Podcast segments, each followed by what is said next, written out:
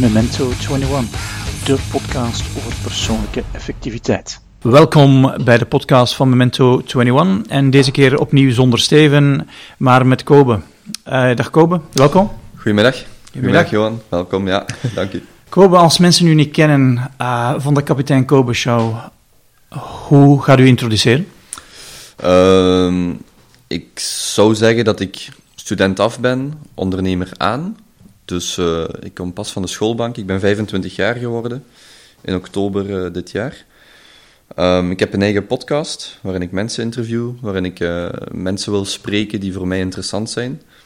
En dat gaat van de gewone mensen in de straat tot ministers en artiesten allerhande.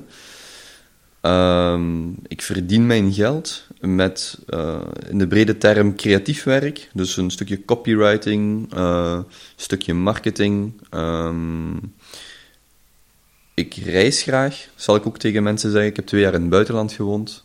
Um, en dat is het zo wat. Ah, Oké, okay. ja. En interessant, wat bedoel je dan? Als je mensen wilt interviewen die interessant zijn? mensen waar ik graag eens een pint mee zou gaan drinken. Maar met een Alexander de Croo of een Herman Brusselmans als uh, zoon van een, uh, of als afstammeling van een Limburgse boerenfamilie, heb ik niet die, die connecties of dat ja. netwerk om zomaar eens bij die mensen langs te kunnen. Um, dus dat was voor mij het idee van, oké, okay, dat zou een stof zijn, moest ik eens over alle angsten of onzekerheden die ik heb kunnen babbelen met Adil Al-Arbi, ook iemand die creatief uh, sterk is. En dan heb ik daar gewoon werk van gemaakt. En uh, ja, hier zitten we nu. Ah, dat is gelukt. Dat is mooi. En uh, je gaat ze gewoon benaderen en interviewen? Ja, de pitch is meestal van, kijk, ik vind u interessant. Ik zou graag een babbel met u doen. Ja. Uh, in het begin, dus dat is november 2015 geweest, een jaar geleden toen, toen was ik niet zeker of dat wel zou lukken. Want ik had geen bekende blog of ik was geen, geen tv-personality of wat dan ook. Mm -hmm. Ik was gewoon Kobe van Rappel uit Limburg. Dat ben ik nog steeds. Um, maar dat viel heel snel op dat mensen, dus de mensen die ik wilde interviewen, mm -hmm. totaal niet geïnteresseerd waren. Of zelfs nooit de vraag stelden hoeveel mensen dat daar naar luisterden. Ja. Die vraag is mij de allereerste keer gesteld na een interview. En dat was nummer 17 of 18, denk ik. En ik weet nog dat ik thuis zat dus ik, uh, ik, ik, probeerde eerst een vriend van mij, uh, of nee, dat was toen nog geen vriend, maar Sam Rieder van Jeswick, van de staande bureaus. En dat is ook een, een jonge gast, 27 of zo. Dat ging heel vlot. Dan probeerde ik uh, Roland du Châtelet. Die was eens ja. een keer komen spreken op de PXL. En dan via de PXL en de stad Sint-Truiden ben ik bij hem terechtgekomen. En hij zei nee. Dus ik stelde hem de vraag, kan, -huh. ik, u, kan ik u 60 à 90 minuten komen interviewen? Uh, voor een podcast? En het antwoord was nee, ik heb uh, andere prioriteiten. Um, en dan heb ik Peter van den Bemt gevraagd. Mm -hmm. Dus uh, ook een mail gestuurd van ik zou u heel graag willen interviewen. Um, omdat ik u de beste journalist vind, sportjournalist van België. En Peter van den Bemt die antwoordde, en ik weet nog heel goed dat ik toen thuis zat met mijn ouders, en die antwoordde Kobe, ik vind je op, op het eerste gezicht een rare vogel, maar dat is goed. En stuur maar uh, een datum of, of stuur ja. maar een paar data en dan uh, kunt je hier bij mijn thuis afkomen. En het was toen ik, toen ik die mail kreeg van Peter van den Bemt, dat ik, ik weet dat nog heel goed, dat ik tegen mijn ouders zeg van, allee, dat kan toch niet dat hij dat met mij wil doen en ook nog eens op die manier. Dat was, dat was een, heel, een heel tof moment. En toen heb ik ook Roland du Châtelain nog eens gecontacteerd en gezegd van, kijk, uh, geen probleem, laat ons dan 20 minuten tijdens een middagpauze. Ja. Ik stel u gewoon vijf vragen. En die 20 minuten zijn dan uiteindelijk 38 geworden. Dus dat waren 40 minuutjes met uh, Du Châtelet. En toen ik die drie had, of die drie afspraken had vastliggen, toen dacht ik wel, oké, okay, als ik de, een van de rijkste mensen van het land kan interviewen ja. en een van de beste journalisten, zonder een naam voor mijzelf te hebben, dan is er eigenlijk niemand die ik niet kan spreken. En van Ja. daaruit is dat, is dat verder gegroeid. Ja, dat is wel mooi. Zo van, oh, ik denk dat het niet gaat lukken, maar toch proberen en dan uh, als een soort experiment het aangaan. En dan, Ja. dan merk je van, Dori, ik dacht dat het niet ging werken en het werkt wel. Ja, ik moet daar wel bij zeggen, ehm, ik ben nog altijd verbaasd van hoe makkelijk het is om die mensen te contacteren. Ja. Maar dat wil daarom niet zeggen dat het, dat het simpel is om hen voor de microfoon te krijgen. Mhm. Ehm. Ik weet dat ik Ivan de Vadder drie mails heb gestuurd, bijvoorbeeld. Ivan de Vadder heb ik nog niet geïnterviewd. Ehm, en de, dat ik de vierde mail verstuurde en dacht, verdorie, ik ga, ik ga gewoon bellen naar Ja. Ivan de Vadder. Dus gebeld naar de, naar de nieuwsdienst, naar de VRT, het nummer op de website, en gezegd, kunt je mij alsjeblieft met de nieuwsdienst verbinden? Ja, het is Kobe van Rappelen, bla, bla, voor kapitein Kobe. En die, ik weet nog dat die vrouw, die, die was heel twijfelachtig. Maar oké, die verbindt mij met de nieuwsdienst. Ik, zeg, ik, ik leg dat uit. Ik zeg, ja, ik probeer hier van de Vader al vier keer te mailen. Uh, ik zou hem voor een, voor een reportage of zoiets uh, ja. willen spreken. Dat is goed. En uh, ik krijg hier van de vader aan de lijn. Maar moet denk ik, ik kom ook totaal niet uit een journalistieke achtergrond Aha. of zo. Dus voor mij is dat, is dat nog allemaal altijd heel nieuw en spannend. Ja. want ik ben daar totaal niet mee bekend. En met dat zegt hij, ja, Kobe, um, ik heb net uw e-mail beantwoord. En dat was ook effectief zo. Toen ik mm -hmm. de telefoon ophing en, en, keek, had ik een mail van hem. En dat was toen heel moeilijk, omdat de, de aanslagen in Zaventem ja. waren gepleegd. En hij zat dan met, met die commissie of zoiets. Maar om maar aan te tonen, oké, ik heb die man ook vier keer gemaild en gebeld en het is nog niet gelukt. Maar ik denk wel dat dat gaat lukken, dus ik ben verbaasd van hoe gemakkelijk het is die mensen te contacteren, maar dat wil daarom natuurlijk niet zeggen dat je ze, dat je ze direct voor, je, voor uw microfoon of voor, uw, voor uw video of wat dan ook krijgt. Ja. Is dat is dan de grootste bottleneck jijzelf om ze te contacteren in het begin? Of? Ik denk dat uh, een mooi voorbeeld daarvan is Erik van Looy. Dat gaat ook nog wel eens lukken. Maar die mensen hebben gewoon een, een, een x aantal uur mediatijd. Ja. En als zij dan moeten kiezen tussen de, de tien aanvragen die zij krijgen, drie van grote media, drie ja. van online media, en dan nog drie van die onnozelaars of vier die een podcast willen maken, ja. dat ook voor die mannen uh, vaak ook via management um, de keuze snel gemaakt is om, ja, om dat niet te doen. Maar als je één keer rechtstreeks bij zit, gelijk Alexander de Croo, heb ik op een evenement gewoon aangesproken, op zijn Mhm. schouder getikt en gezegd: uh, um, Ik probeer u te contacteren, dat, dat blijft steken bij uw kabinet, dat Ja. begrijp ik, maar dit is wie ik ben, dit is wat ik doe en dit is waarom ik dat met u wil doen. Dan zei hij me: van, Hier is mijn kaartje, stuur daar maar eens een mail naar. En uh, Ja. ja, voilà, twee weken later was het in orde. Ja, is door de gatekeeper geraakt. Ja. Ja. En is podcaster dat dat wou worden als je klein? Want toen ik klein was. Ehm, nee, ik, ik weet wel dat ik eh, gebeten was door journalistiek. En ik probeer na te denken of ik, of ik heb daar al veel over nagedacht, of ik ooit heb gedacht, eh, ik wil echt journalist worden. Mhm. Ehm, ik weet dat ik daar op mijn 18 over heb getwijfeld tussen marketing of journalistiek. Maar podcasts bestonden toen niet. Daar heb ik ook maar ehm, eigenlijk drie jaar geleden voor de eerste keer echt mee, eh, ben ik daarmee in contact gekomen. Ehm, dus nee, als kind absoluut niet. Maar ik denk wel dat ik heel graag vragen stelde Mhm. en dat ik heel graag ehm, ehm, op ontdekkingstocht ging. Ah, en dat ik ja. heel, heel nieuwsgierig was als kind al. Eh, dat gaan mijn ouders kunnen bevestigen. Want ik weet nog, ze, ze zullen heel vaak gezegd hebben tegen mij, ja, als we met u gingen wandelen, in Bokrijk dan, in de speeltuin, dan werd jij altijd het, het- het kind waar wij de meeste miserie mee hadden, die in, de, die in de modderplassen ging springen en zo. Maar ik denk dat ik gewoon super nieuwsgierig, Ja. nieuwsgierig was als kind en dan nog altijd eh, ben. Is gewoon de- op een ander vlak. Is wel grappig. Ehm, voor onze podcast hebben we een interview gedaan met de oude de Dat is een van zijn eigenschappen die hij zegt van, ik ben gewoon een nieuwsgierige mens. Mhm. En dat houdt me gewoon jong. Ja, ik denk dat, eh, ja, ik denk mooie dat dat ook heel mooi is als je, Ja. als je daarvan bewust bent dat, dat heel veel door nieuwsgierigheid wordt gedreven. Want eh, pas op, dat is soms ook heel moeilijk, omdat ik, ehm, gelijk die podcast ook, of, of andere dingen die ik doe, ik ben daar vaak heel onzeker over. Ehm, en dat komt ook door die nieuwsgierigheid, want je probeert eigenlijk altijd dingen die je per definitie nog nooit hebt gedaan. Ja.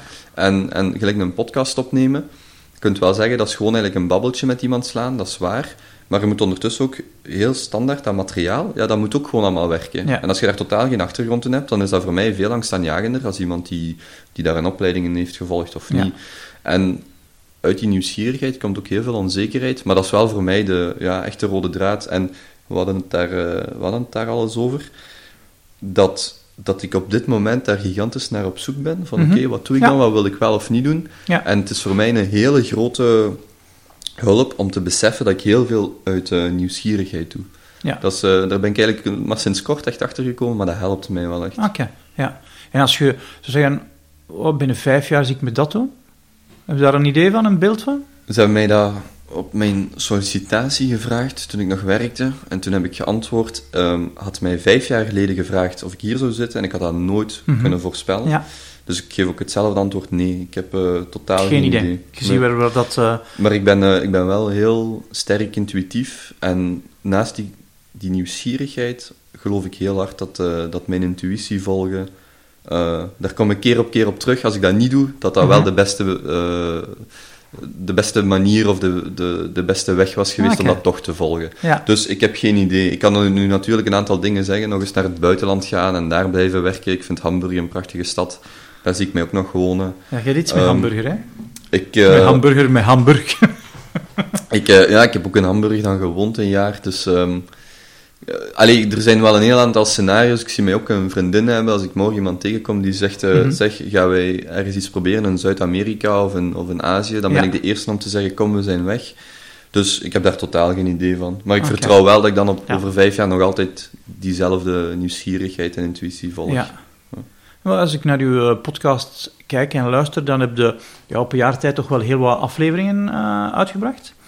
En eh, je zei in de voorbereiding van het gesprek, oh, ik ben niet degene met de grootste efficiëntie, productiviteit, dat is niet mijn, is niet mijn ding. Maar als je heel veel uitbrengt, dan moet je toch dingen goed doen. Dan moet je toch methodes hebben om de dingen gedaan te krijgen. Of is het je nieuwsgierigheid die je helpt om, om daarover te geraken? Ehm, ik denk wel, ik heb dat Brian Tracy of zo horen zeggen, ik weet al niet meer wie het was. Die zei wel van oké, ehm, hoe, meer je, eh, hoe meer je bezig bent met efficiëntie en, en structuur en discipline, hoe meer je ook waarschijnlijk gaat denken dat je niet op, goed op weg bent. Nou. Wat ik daarmee bedoel is dat als ik zeg van ja, ik voel mij totaal niet efficiënt of productief, dan is dat, dat is niet gelogen, dat is effectief zo. Ja. Ehm, maar inderdaad, als je dan objectief kijkt, ik heb zoveel afleveringen, of ik heb zoveel opdrachten gedaan, of ik heb zoveel opleidingen gevolgd, Ja. dan zit daar inderdaad wel iets achter. Maar ik zal mijzelf nooit als, als efficiëntie- of productiviteitswonder omschrijven. Ja, oké, op die manier, ja. Ja, dus ja. Maar ja, uw, out- uw output vertelt mij in ieder geval iets anders. Ja, dus dat is natuurlijk Ja. een, een klassieke, ik denk een, een, een, groot werkpunt voor heel veel mensen, hè, hoe dat ze naar zichzelf kijken ten Aha. opzichte van hoe dat het door anderen Ja. gepercipieerd wordt. En, dus ja, ik, ik- Maar het is niet bewust dat je bewust daar dingen voor doet om productiever te worden. Een, een onderdeel van onze show is van hoe, hoe kunnen we van mensen leren van hoe dat ze met hun beperkte middelen omgaan. En zijn er specifieke zaken die jij daarvoor doet om met je beperkte middelen tijd, energie en aandacht om te gaan? Ik denk dat ik ehm, daar heel veel mee bezig ben. En dat ik heel veel tools of, of tips of wat dan ook zou kunnen opzommen die Mhm. mij helpen, om, of kunnen helpen om productiever te zijn. Maar dat is voor mij een- elke dag opnieuw een gigantische veldslag. Ik zou eh, ja, gelijk, dingen gelijk die X-effect, dat je gewoon elke dag een kruisje trekt, eh, dat je elke dag iets doet, Ja. of eh, je mails niet checken voor je opstaat, of elke dag een douche pakken, of... Allee, er zijn 101 dingen, die ik, of de Pomodoro-techniek, die ik ken of zelfs al gebruikt heb, maar ik merk dat het elke dag, net gelijk, gelijk een dieet, dat ze elke dag opnieuw Mhm. eh, die, die, ja, die strijd voeren. Dus ja, er zijn dingen die ik gebruik en die mij Ja. Mhm. echt wel helpen. Ehm, maar nee, het is niet dat ik... Ik zou liegen als ik zou zeggen dat ik echt een vaste structuur Ja, heb, ja, waarin dat die elke dag... Gelijk vandaag ook, ik wou eigenlijk veel vroeger opstaan, maar ik zat dan gisteravond nog laten werken en ik ben dan iemand die dan liever nog wat langer, wat langer blijft liggen. Ja. Eh, dan iemand die echt zal zeggen, nee, ik sta op dat uur op en ik, ehm, en ik hou mij daaraan. Ja, Ah, oké, maar dat is denk ik een van de, eh, de zaken waar dat we ook met extra tijd willen verstaan. We willen voor een elegant systeem voor u. En elegant betekent ja, met de nodige grace, met de nodige. eh, ja, dat zo weinig mogelijk middelen van u nodig heeft om het kunnen vol te houden. En als het dieet nog werken is, dan denk ik van, oh, dan is het nog niet het goede dieet. Mhm. En blijft dus een zoektocht. Een Ja. zoektocht. In ieder geval geloof ik zelf niet meer dat de methode bestaat. Ehm, de methode die alles oplost, daar geloof ik niet meer in. Hoewel dat ik nog altijd naar op zoek ben. Nee, maar ik denk ook... ehm, ik ben daar 100% van overtuigd. En eh, mijn Duitse uitspraak is niet meer zo goed als twee jaar geleden. Maar daar zeggen ze... Der Weg entsteht beim Gehen. Mhm. Dus, dus de, de weg toont zich eh, al wandelend, of bij het wandelen, of bij het gaan. En eh, daar geloof ik keihard in. Dus ik denk niet dat er inderdaad één tool of, of wat dan ook is, of één Ja. techniek, Mhm. maar uw bewustzijn van...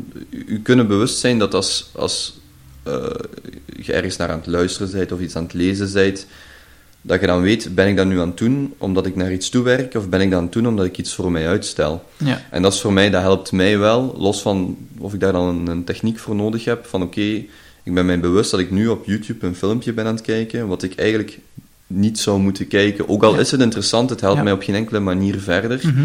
Ehm, en ik denk dat, dat door daarmee bezig te zijn, dat je daar wel, eh, of door die mensen te interviewen in mijn geval, dat je van sommige dingen bewuster wordt. Maar er is inderdaad niet één, bijvoorbeeld niet één persoon waarvan ik zeg, daar, moet je nu, daar zou iedereen zich aan moeten spiegelen, bijvoorbeeld. Mm Dat ligt ja. aan het verlengde van, van dezelfde gedachtegang, voor mij toch. Ja. Um, me wat denken wat je zei van... Uh, um, The Obstacle is the Way, een boek van Ryan Holiday. Mm -hmm, van, ja. je, je, je, loopt tegen iets aan, maar dat is juist de weg. En dan moet je door of overheen. En dat is waar dat om gaat. Van, dat is ook een, ook een boek wat ik iedereen wel zo aan. Ja. Dat is wel een, eh, een tof boek, vlot geschreven. Absoluut, um, ja. Zijn er nog andere boeken die je zou aanraden? Goh, dat is altijd heel moeilijk. Um, ik zal het anders zijn. Ik zal het makkelijker maken. Wat is het boek dat je nu aan het lezen bent? Ik weet dat je heel graag ah, leest. Ik ben nu Big Magic aan het lezen van Elizabeth Gilbert. Mm -hmm. En dat is eigenlijk een, een atypisch boek voor mij. Uh, Elizabeth Gilbert is ook de auteur van Eat, Pray, Love, waar mm -hmm. dat de verfilming van is gekomen.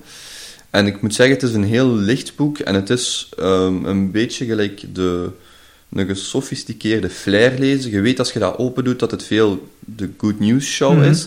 Maar ik vind wel dat zij op een heel mooie manier schrijft. En ik kan daar heel veel in aanduiden. Dus ja. voor iemand die zelf ook graag schrijft, um, of, of ja, daar graag denkt dat hij graag schrijft, vind ik dat heel inspirerend om zo'n boek te lezen. En dan ben ik ook, uh, want ik lees meerdere boeken tegelijkertijd. Mm -hmm. um, ik heb Black Swan van uh, ja. Nassim Taleb ook in mijn, in mijn tas zitten nu. En dan zit ik ook, ik moet ook nog eens een boekje, dus Black Swan en, en Anti-Fragile van Nassim Taleb mm -hmm. zijn echt twee fantastische ja. boeken die ik ook iedereen aanraad. Ik ben um, Target Switzerland van... Dat ken ik niet, ja. ja. Zijn voornaam weet ik niet, maar zijn achternaam is Halbrook, denk ik. En dat is iemand die... Um, die uh, beschrijft Zwitserland in de Tweede Wereldoorlog vanuit uh, in eerste instantie een militair standpunt, maar ook mm -hmm. een sociologisch standpunt en een maatschappelijk standpunt. En de manier waarop een gedecentraliseerd systeem, gelijk Zwitserland is, ja. van, met kantons, um, eigenlijk vijf jaar lang zich heeft kunnen verzetten tegen het, ja, het sterkste totalitair regime dat de wereld ooit gezien heeft. En ik vind dat super cool om zowel dus het militaire te lezen, mm -hmm. maar ook de, de impact op de, op de maatschappij en hoe dat, hoe dat ze daarmee zijn omgegaan. Ja. En dat zijn zo wat de drie grote boeken. Um, nu weet ik niet of ik Target Switzerland iedereen zou aanraden, maar iedereen die wat interesse heeft in politiek in de Tweede Wereldoorlog, uh, het is echt een, een mooi en chronologisch boek, boek vooral. Ja. En uh, dat kan ik ook wel aanraden. Oké, okay, mooi. We zullen ze ook in, uh, in de show notes zetten. Als je zegt van, ik ben heel nieuwsgierig, hoe houd jij je, je motivatie om de dingen te doen hoog? Dat is, dat is een goede vraag. Um, ja, er zullen waarschijnlijk ook wel dagen zijn waar je denkt van, goh, nu zou ik liever in mijn bed blijven liggen. Uh, zo, zijn er, zo zijn er veel dagen. Um, ik, ik denk... Ik, ik, weet, ik weet het niet helemaal. Ik heb... Um, ik zit zo wat... Ik twijfel tussen het, de ene kant het uh, follow your passion uh, ideaal. Mm -hmm. wat, er dan, wat dan zou impliceren dat je altijd vrij veel passie hebt en vrij veel motivatie. Ja. Maar uh, onder andere door die boek van Elizabeth Gilbert, daar insinueert zij of schrijft zij van, kijk, dat is, dat is bullshit. Dat zijn jaarwoorden, dat is mijn uh -huh. woord. Um, je zou veel beter inderdaad je nieuwsgierigheid volgen. Ja. En niet gewoon je passion, want dat is, dat is slecht advies. En om dan op uw vraag te antwoorden, hoe houd je motivatie hoog?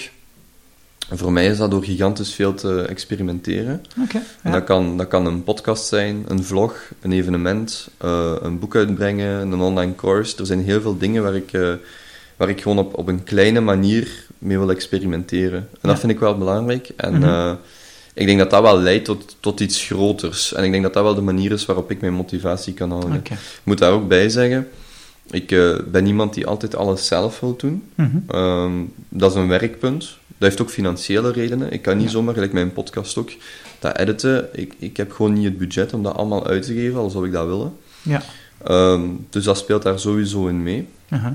Maar um, ja, dingen proberen, nieuwe ja. dingen proberen. En wat ik dan wel merk, is door... Ik doe bijvoorbeeld een podcast in audioformaat, ik publiceer dat. En na zes maanden ben ik dat eigenlijk beu.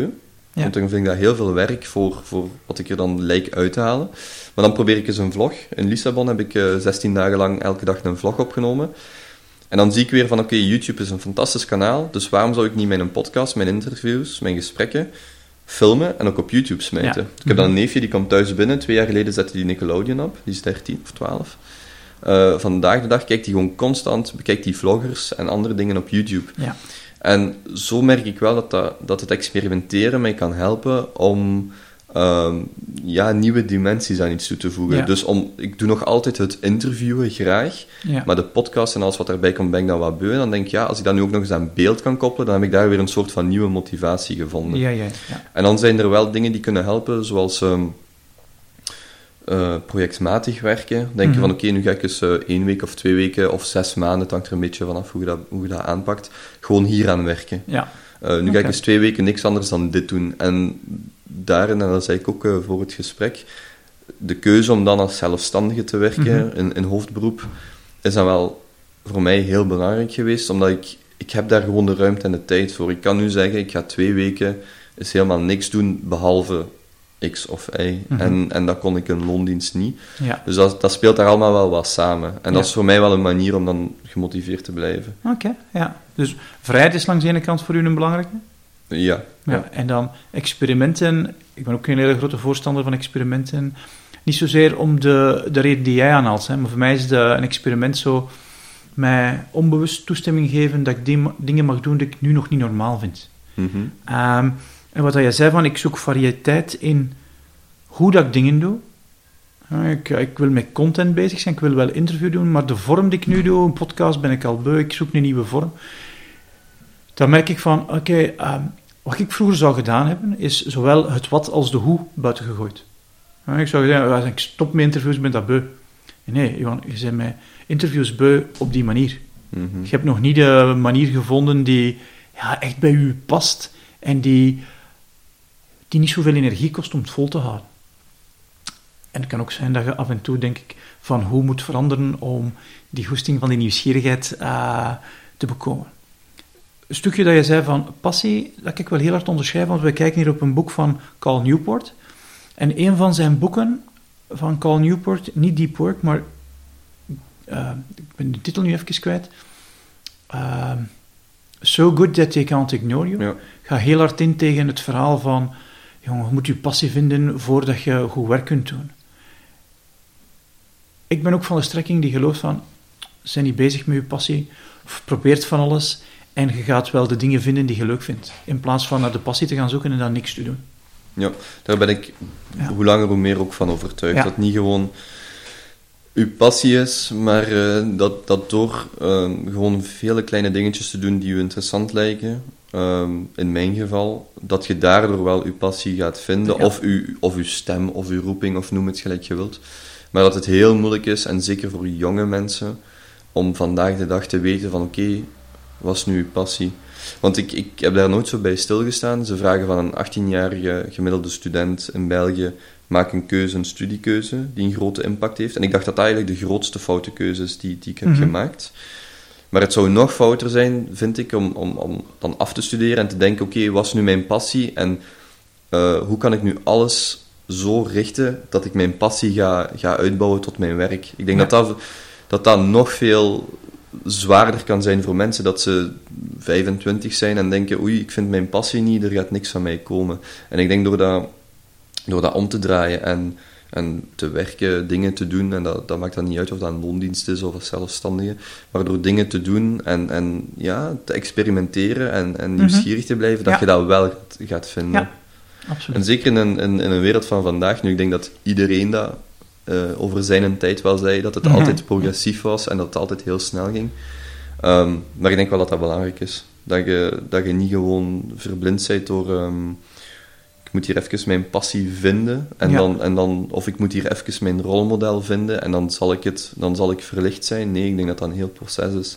En ik denk ook dat dat, dat, dat voor mij persoonlijk. Ik hoop, als ik in mijn familie kijk, dat ik ongeveer 85 word. Dat wil zeggen dat ik nog 60 jaar heb. Dus als ik het nu de komende zes maanden niet vind, ja, dat is geen probleem. Hè. Ik, heb, ik heb nog 60 jaar om, ehm, om, ja, om te vinden wat dan zogezegd die passie zou zijn. Ja. Dus ja. ja. En ook wat dat je nu door, ik noem het dan misschien liever geobsedeerd bent, is niet noodzakelijk dat ik tien jaar, ben tien jaar ga ik, ik hoop van niet, ik hoop van niet. Okay. Maar ik hoop wel dat ik diezelfde nieuwsgierigheid, bijvoorbeeld, ik ben nu totaal niet met kinderen bezig, ik heb zelfs geen vriendin, uh, maar ik kan mij wel voorstellen, dat moest over tien jaar wel het geval zijn, dat nog altijd diezelfde nieuwsgierigheid en intuïtie mij misschien een, een boekenkast vol met, met kinderboeken gaat opleveren. Of het zal dan misschien geen podcast meer zijn, maar een babyshow of een webshop voor baby. Of, allee, Ik Mhm. zou niet weten wat, maar ik denk wel dat, dat de constante inderdaad die nieuwsgierigheid is. En hoe kan ik ervoor zorgen, zonder mijzelf daar te veel druk op te leggen, maar dat je wel zo het beste van jezelf wordt. En dat is heel, als ik dat uitspreek, vind ik dat dat heel klef klinkt, maar dat kan wel onderbewuste meespelen. Ja. Ehm, ja.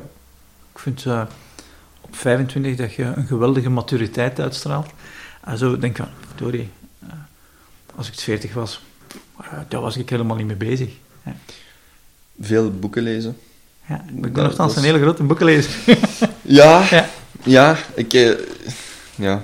ik denk dat ik... ehm, ik zie hier ondertussen Anti-Fragile staan, Mhm. staan in de boekenkast. Ehm, dat, dat brengt mij geluk. Of dat maakt mij gelukkig. ja, dat vind ik ook een fantastisch boek. Ik denk dat ik... ehm, daar ben ik ook vrij veel mee bezig. Ehm, de, de, het, het inschatten van, van uw afkomst. En met uw afkomst bedoel Mhm. ik dan uw, uw familiale situatie en, eh, ehm, en, en uw omgeving waarin je bent groot geworden. En ik heb met mijn ouders eh, vaak heel veel discussies gehad. En ik heb een moeder die ondernemend is, Mhm. maar geen ondernemer.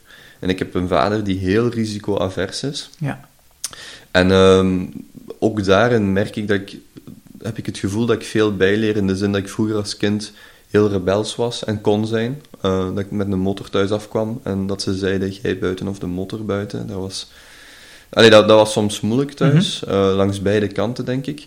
Maar dat ik hoe langer hoe meer wel begin te beseffen van oké, ehm, er zijn dingen die je, die je elkaar kunt kwalijk nemen of kunt zeggen van goh, had ik maar zus of zo. ja. Dus ik weet dat mijn vader soms tegen mij zegt, of, of zei van, kijk Ove, eh, stel je nu eens voor dat ik zo'n topondernemer was, wie weet waar je dan nu al zou staan. Omdat hij heel onzeker is, Ja. dus dan, dan spiegelt hij dat zoals het tegenovergestelde. Maar ik begin hoe langer hoe meer te denken dat het misschien, ja, dat, nee, dat het waarschijnlijk net omwille van de personen Mhm. die zij zijn, is wat, of resulteert in, in de persoon die ik vandaag ben. En dat ik het eigenlijk eh, op geen enkele manier anders zou willen. ja. En dat vind ik wel, dat zijn ook wel dingen.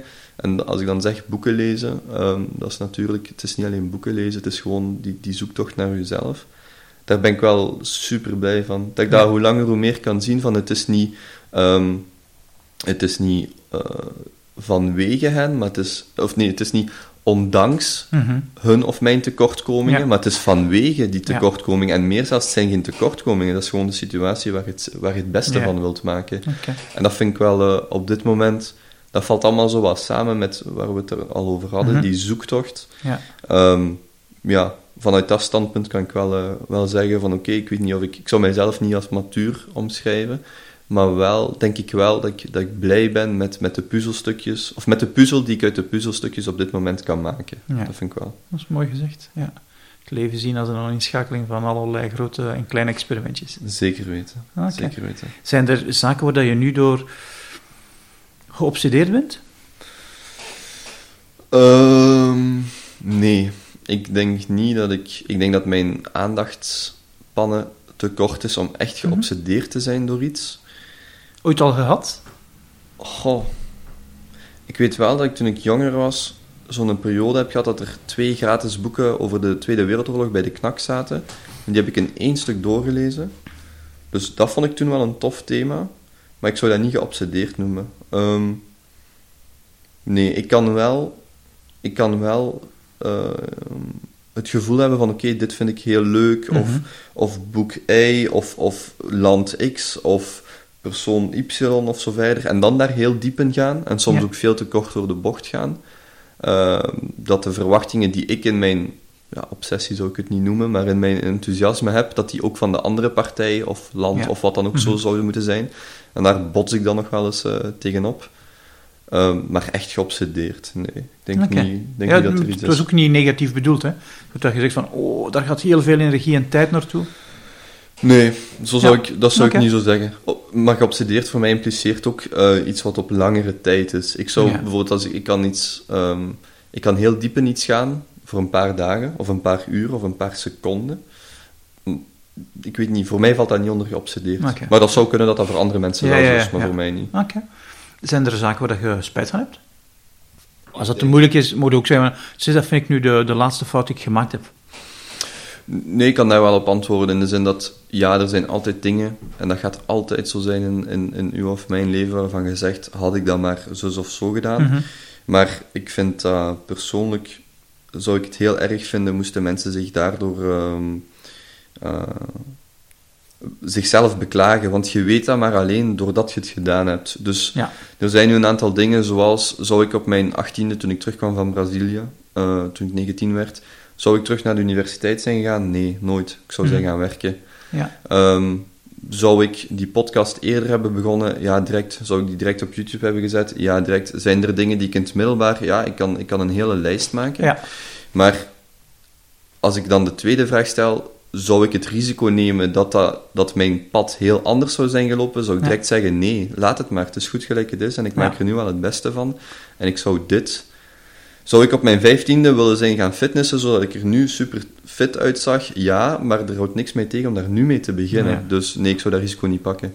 Het laatste waar ik spijt van heb, dat weet ik niet. Um, ik ben ook, niemand, ook niet iemand die daar uh, lang bij stilstaat. Ja. Um, ik probeer, en dat heeft Herman Brusselmans ook zo verwoord. Hij zei van ja, ik, um, ik, probeer, of ik ben ervan overtuigd dat er bij mij geen lijken uit de kast vallen. Mhm. Ook al ben ik soms vaak hard in, in mijn commentaar of in mijn opmerkingen. Ik kan wel zeggen dat dat, dat, dat op een eerlijke basis is. En dat ik die mensen ook in, in hun ogen durf kijken. En ik denk dat dat voor mij uh, heel belangrijk is. Dat je boven alles eerlijk bent. Je mocht keihard zijn, je mhm. mocht medogeloos zijn. Maar het moet, wel, het moet wel eerlijk zijn. En in dat opzicht maak ik heel veel fouten, maar heb ik niet echt spijt van iets. Ah, oké, mooi. En um, zijn er bepaalde rituelen dat je hebt? Douche elke dag.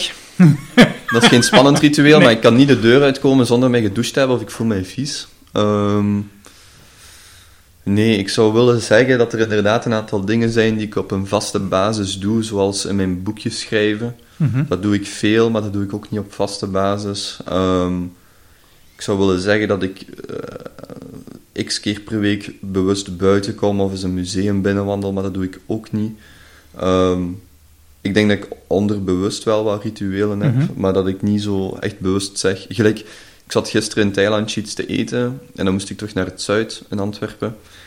Dan zal ik wel bewust zeggen, ik wandel daar naartoe, want ik wil de stad s'avonds zien, dan dat ik de bus of de tram, en dat had ik bijvoorbeeld toen ik in Hamburg woonde ook.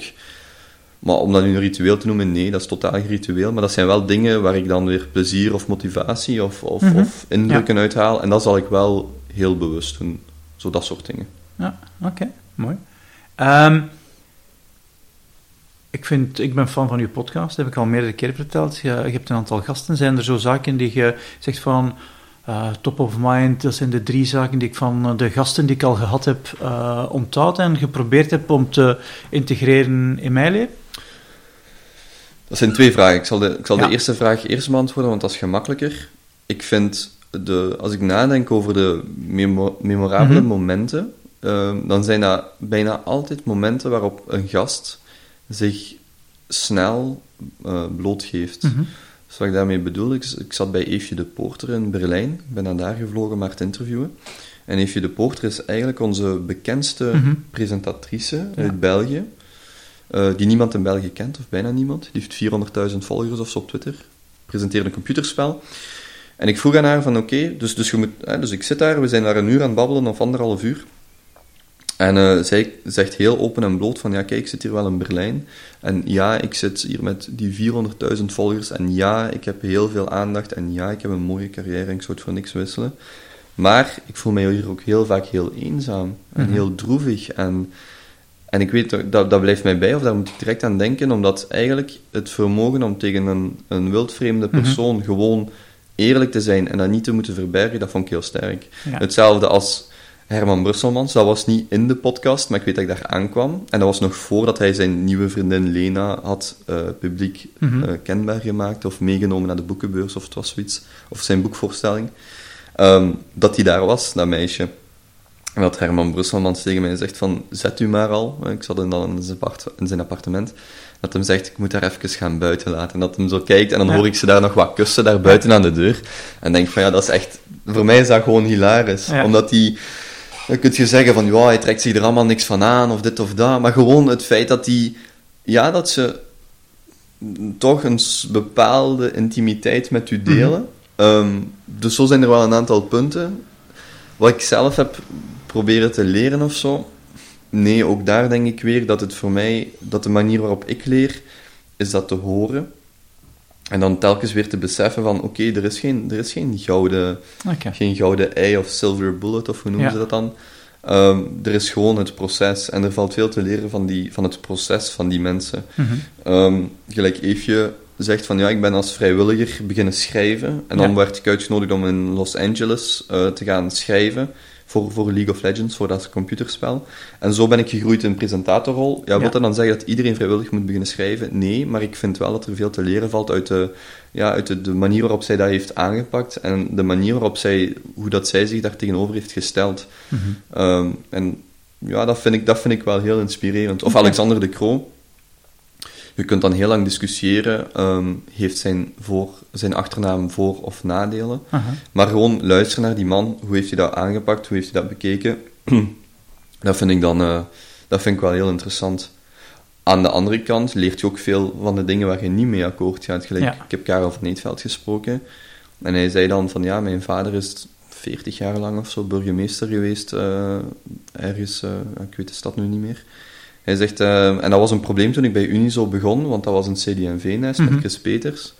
Um, en dat was voor mij geen voordeel dat mijn vader ook CD&V-burgemeester was. Dan denk ik, ja, ik ga daar niet mee akkoord, want je kunt zeggen wat je wilt, uit zo'n bevoorrechte situatie, mhm. voor, voor topman van Unizo te worden, helpt u dat altijd. En jij mocht u zelf wel wijsmaken dat een vader hebben die ook CD&V'er, terwijl ze niet naar een CD&V'er op zoek waren. Eh, per definitie, dat ze echt expliciet zeiden van het is geen politieke organisatie dan helpt het mij ook wel heel fel. Ik zal dat daar nooit tegen die persoon zeggen, uit respect mhm. voor die zijn verhaal. Ik wil die, dat laten vertellen. Ik wil ook mijn mening niet opdringen.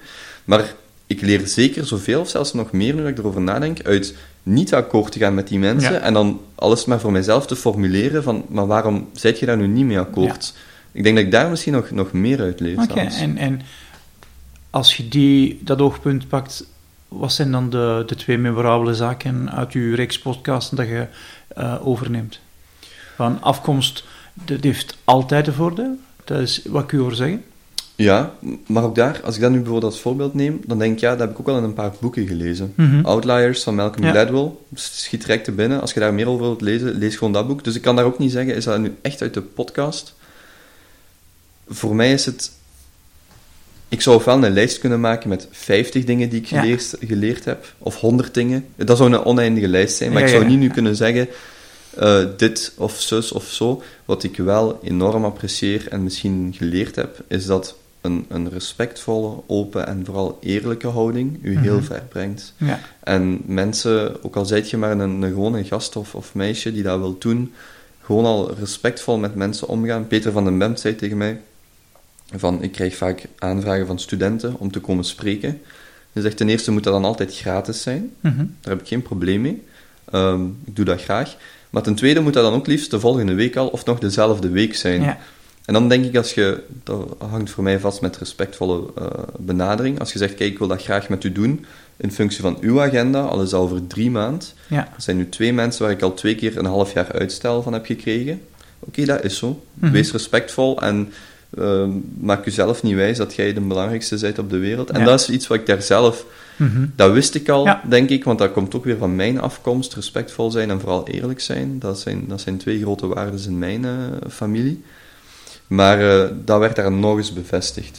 en ik denk, om, om het dan af te sluiten, of om misschien uw vraag wel te beantwoorden, dat dat voor iedereen een gigantisch leerproces is. Ik denk niet dat je van ene gast gaat leren van dit zijn nu dus de waarden die u succesvol maken, maar dat het wel ja. uzelf kan versterken van ja, dit herken ik in mij en dit herken ik in die persoon en dit is een goede eigenschap die ik moet verder cultiveren of uitbouwen of, of wat dan ook. Ja, daar kan ik, moet ik u niet tegenspreken. Uh, bestaat niet de mirakeloplossing natuurlijk. Hè. Ja. Ik heb nog een aantal korte vragen en dan uh, mijn, uh, de vragen die we altijd stellen aan onze gasten. Een aantal korte vragen. Uw favoriete film? Hmm. Ik was als kind weg van Seven, toen ik hem eindelijk mocht kijken. De thriller met uh, Brad Pitt en ik weet niet, was het Morgan Freeman? Ja, en Gwyneth Paltrow. Ja, die was toen nog heel knap. Ehm, nu nog steeds. dat was een film die ik als kind heel cool vond. Ja. Um, Chitty Chitty Bang Bang. Aha. Dat weet ik nog dat je bij mijn grootmoeder altijd keek. En dan die Vliegende Hond, uh, die film. Maar of er nu echt ene film is... Ik kan hoe langer hoe meer genieten van de, de cinema... Uh, hoe, heet, hoe zeg je dat in het Nederlands? De cinematografie? Of, dus, de, dus de manier waarop de film gefilmd is. Okay, ja. um, ik vind bijvoorbeeld The Dark Knight, die drie films, vind ik heel tof om naar te kijken. Mm -hmm. Ik ben, zo, ben ze ondertussen ook allemaal zo beu gezien. Dus, ja, je nee. hebt ze meerdere keren gezien. Ja, ja, of gelijk een film gelijk Inception, dat kijk ik wel eens heel graag. Ja. Um, ben overlaatst in de cinema Bad Moms gaan kijken, van de Mhm. makers van The Hangover. Ja, dan kan ik daar wel eens mee lachen en dan heb ik een leuke avond. En dat Ja. vind ik leuker dan, is dat nu een beste film die iedereen moet zien? Nee, maar ik heb daar wel een leuke avond ja, gehad. Dus nee, echt een favoriete film? Nee, maar ik kijk wel graag films. Ik vind dat een hele mooie vorm van kunst. En heb je favoriete stand-ups? Stand-ups? Comedians? Nee, ook niet. Ja. Ik kan mij zowel nu direct ehm dinges. ehm, en nu kom ik natuurlijk niet op zijn naam. Met, zijn, met die VZW op de toren, de Marokkaanse VZW, die dat grapje maakt. Het ging over de WTC-torens. Hij zegt: Oké, zo zou die daar gewoon opnieuw moeten bouwen met een Marokkaanse VZW of een Turkse VZW van boven. Ja. Hoe heet hem? Alex Agnew, denk ik, die dat zegt. Dus ik ja. kan mij wel zo'n aantal fragmenten of van Hans Theeuwen Mhm. of Theo Maassen inbeelden die ik echt grappig vond toen ik ze, toen ik ze beluisterde. Ja. Maar of ik een favoriete? Nee, ook daar niet. Niemand, niemand echt favoriet. Maar Theo Maas is dan wel weer iemand... Daar heb ik verschillende shows van gezien en kan Ja. mij wel bekoren. Ja, ja. Als hij een nieuwe show uitbrengt, is wel de mogelijkheid dat je gaat opnieuw kijken. Eh, ja, ja zeker. Ehm er schoot nu een andere vraag in mijn hoofd, maar ik ben ze kwijt, dat is niet erg. Ehm, is er iets dat mensen van jou raar vinden? Hmm. Goh, ik heb op dit moment lang haar. Ehm, doe dan een dotje in een man-bun. Ja. Ehm, dat zullen sommige mensen misschien apart vinden. Mhm. Maar als dat het enige is wat raar is, dan, dan ben ik heel tevreden. Voor Ja. de rest, ja, ik heb, ehm, ben een tijdje terug heel, eh, heel veel bezig geweest met die MBTI-test en die persoonlijkheidstypes. Mhm. En dan niet zozeer als, als beschrijving van mijzelf, maar meer als omschrijving. Dus wat heb ik gemeen met die, die types waarop ik, eh, waar, waar ik in de test naar buiten kom. En dan zie ik wel heel duidelijk, oké, iemand met mijn persoonlijkheidstype, die zal zich ehm, kleden bijvoorbeeld, om, om kledij als een voorbeeld te nemen, naar hoe dat hij zich voelt. Mhm. En vooral comfortabele kledij. In tegenstelling tot bijvoorbeeld een, een entertainer, die er altijd piekfijn zal uitzien. Ja. Ik denk dat wij gewoon een persoonlijkheidstype, de manier waarop wij vandaag Ja. gekleed zijn, dat zegt al heel veel over ons Mhm. persoonlijkheidstype. Ja. En ik ben dan niemand die hier in sportschoenen en een sportbroek zit en een, en een blouse. En dat zijn wel dingen, ehm, dat helpt mij om, ja, om daar wel wat context in te creëren. Dus raar, sommige mensen zullen mij op straat zien lopen en denken, wat, wat heeft die nu aan? Mhm. Maar ik zou dat niet als raar omschrijven. Dat is gewoon ja, waar ik mij comfortabel bij ja, voel. ja. En ik haal dan wel heel veel gemoedsrust uit te weten van, kijk, zou ik dat niet doen, zou dat onbewust Mhm. tegen mijn natuur ingaan. En, en daar zou ik ook niet gelukkig van worden. Ja, oké. Ja, mooi. Maar ik heb zeker dingen wel die, die, die raar zijn, denk ik. Dat, maar ik zou dat zo niet, zo Ja. niet direct weten. Is er een artiest die je bewondert? Mm, ik vind... eh ben sinds kort heel veel van die coverbandjes of mensen op YouTube aan het beluisteren. Mhm. Eh, Connor Maynard of zoiets is daar een van. En Alex Alejo of het is zoiets. Dat vind ik super cool. Ehm, gewoon omdat die gasten heel goed kunnen zingen. Ehm, ik luister heel graag naar Drake. Ik Mhm. heb eh, toevallig via Kevin De Bruyne zijn Twitter drie jaar geleden ehm, Drake zijn album gedownload. Take Care, dat vind ik heel goed. En ik, eh, ik ga toch zeggen, ik vind Justin Bieber echt, Mhm. een, echt een rolmodel. Ik heb eh, een podcast beluisterd van Tim Ferriss met Cal Fussman. Mhm. En daar ging het over, over helden. Ja. En ehm, dus, over de, de- dus je kunt er wel een aantal opnoemen, gelijk de, de eh, Muhammad Ali's, misschien ook de grootste van vorige Mhm. eeuw. En dan verder gaan in de tijd met de, de grote helden. Ik was erover aan het nadenken en ehm, iemand, ik heb dus ergens gelezen, moest Prince vandaag leven, die zou nooit zo bekend zijn geworden, omdat dat zo'n tenger, kwetsbaar Mhm. manneke was, om het Ja. zo te zeggen, zonder denigrerend te klinken. Maar die zou nooit hebben overleefd in de, in de keiharde kritiek die je vandaag de dag krijgt. Ja. En vanuit dat standpunt dat het moeilijk is om een held te zien, want vroeger zag je een Ali alleen op tv, als hij, voor Ja. omwille van zijn Mhm. sportieve redenen, of omdat hij op tv wou komen, omwille van zijn politieke engagement. Vandaag de dag, als iemand een microfoon weggooit, dat staat overal op alle websites, of als ze Ja. in, in een jogging buiten lopen, iedereen ziet dat. Dus het is veel gemakkelijker om de slechte kanten van mensen te zien. En als ik dan naar een Justin Bieber kijk, los van die zijn muziek en zijn gedrag, die brengt een filmpje uit eh, op YouTube, die wordt opgepikt. Die brengt een lied uit, Baby, Mhm. waar dat Drake in de videoclip Ja. zat. En nog een aantal bekende artiesten, dat, want dat weten veel mensen niet. Ehm, en de laatste keer dat ik heb gekeken, had dat, had dat filmpje over een miljard views en 11 miljoen votes, 12 miljoen votes, waarvan 7 miljoen negatief. Dus je moet je voorstellen dat jij morgen werk uitbrengt, waarvoor je als 16, 17-jarige, want hij was Ja. niet ouder, gepassioneerd bent. En dat 7 miljoen mensen je gewoon bewust ja, naar onder duwen. Ja. Zo zie ik Mhm. dat. Ja. En als je dan gewoon kunt zeggen van, kijk, fuck it, ik doe gewoon mijn ding, ik doe door. En ja, hij rijdt dan eens een keer ergens tegen en oké. Maar dat je gewoon u daarmee bezig blijft, u de, de grootste artiesten rond u schaart, daarmee verder gaat. En vind ik echt dat de, de, de Justin Bieber, ehm, vind ik een heel sterke persoon. Misschien niet de zeker geen persoon waar ik naar opkijk, maar wel een heel sterke persoon en een exponent van onze tijd. En echt iemand, als morgen mijn neefje zou zeggen, Koop, ik word belachelijk gemaakt op het internet omdat ik daar iets heb geüpload, dan zou ik zeggen, Ja. kijk eens naar Justin Bieber. En dat is echt een rolmodel dan. Ja. En nu valt mij nog één ding te binnen. Een echte groep waar ik naar opkijk is Daft Punk. Ah, Oké. Dus het hele verhaal van Daft Punk vind ik... eh, als, eh, wel, je vroeg mij daar straks waar ik spijt van had. Ik heb daar geen spijt van, want ik wist het toen niet. Maar moest ik nu kunnen teruggaan, toen ik 16 was, 2007, Mhm. heeft eh, Daft Punk een optreden ge- gegeven in Parijs, in Bercy. Ja. Een, een live tour. Ehm, had ik dat toen geweten, dat had mij 200, 300 euro mogen kosten. Daar had ik tussen gestaan. Ja. Echt waar, als 16-jarige. Maar ik wist, het, ik wist het toen niet. Toen Dus eh, ik, wacht nu, ik ja. wacht nu nog tot, tot Daft Punk optreedt en dan vlieg ik naar waar het moet zijn. Ehm, Ja. Dat vind ik echt de manier waarop... Ik had dat ook een beetje met Tiesto toen die, toen die uitkwam. Gewoon het feit dat hij als eerste DJ ter wereld eh, concertzalen kon vullen. Ja. Ik, heb, ik heb wel heel veel respect en, en, en genegenheid voor mensen die iets doen wat nog niet gedaan wordt. Ah, en ik ben dan ja. natuurlijk ook, ook een kind van mijn tijd. Dus een Tiesto die heeft niks voor de mensheid betekend, maar die heeft voor mij wel iets gedaan wat, wat Ja. nieuw was. En dat doet een Daft Punk heeft dat gedaan. eh, dus dat, dat schiet in het niks met, met bepaalde politiekers of mensen die Ja, echt een ja, ja. impact maken. Maar ik vind dat wel, ik haal daar wel heel veel energie uit Ja, als ik ja. daarover nadenk. Dus, eh, en Justin Bieber vervult dat ook wel een beetje. Oh, dat had ik niet verwacht. Justin Bieber in de... Ja, maar het persoon, hè. dus echt het ja, personage, absoluut. Ja, ja. De, de persoon Justin Bieber, en ik vind zijn muziek, zijn laatste nummers, die zijn, dat zijn ook gewoon goede nummers. Ja. Ehm, en ik, ik, ik, ik ben niet zo voor het ehm, tegen iets zijn om er tegen te zijn. En dat had ik in Hamburg, heb ik mij daar heel hard aan gestoord, of toen toch. In, in de Duitse cultuur is nog veel eh, flexibeler in betogingen organiseren, dat lukt daar allemaal veel sneller. Maar ik kon mij daar elke keer aan opjagen dat het een betoging was tegen. Dus een betoging tegen neonazis of tegen eh, homofobie of tegen... Dan denk ik, ja, maar doe eens iets voor Ja. sociale integratie of voor politieke vrijheid. Want neonazis die, een- die, een- die dat aanvragen, dat, zijn ook maar, dat is ook politieke vrijheid. En of jij dat nu erg vindt of niet, dat is uw probleem.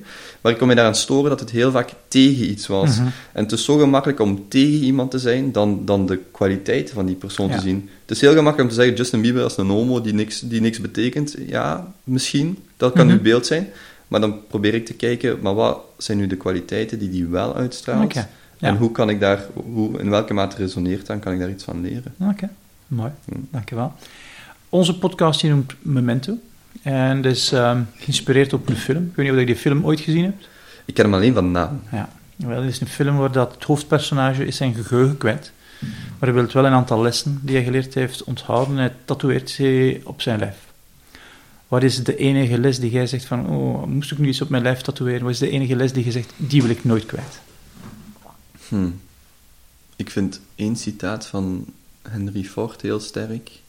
En dat is... eh, Whether you think you can or you think you can't, you're right. Mhm. Dat vind ik een, eh, een schone.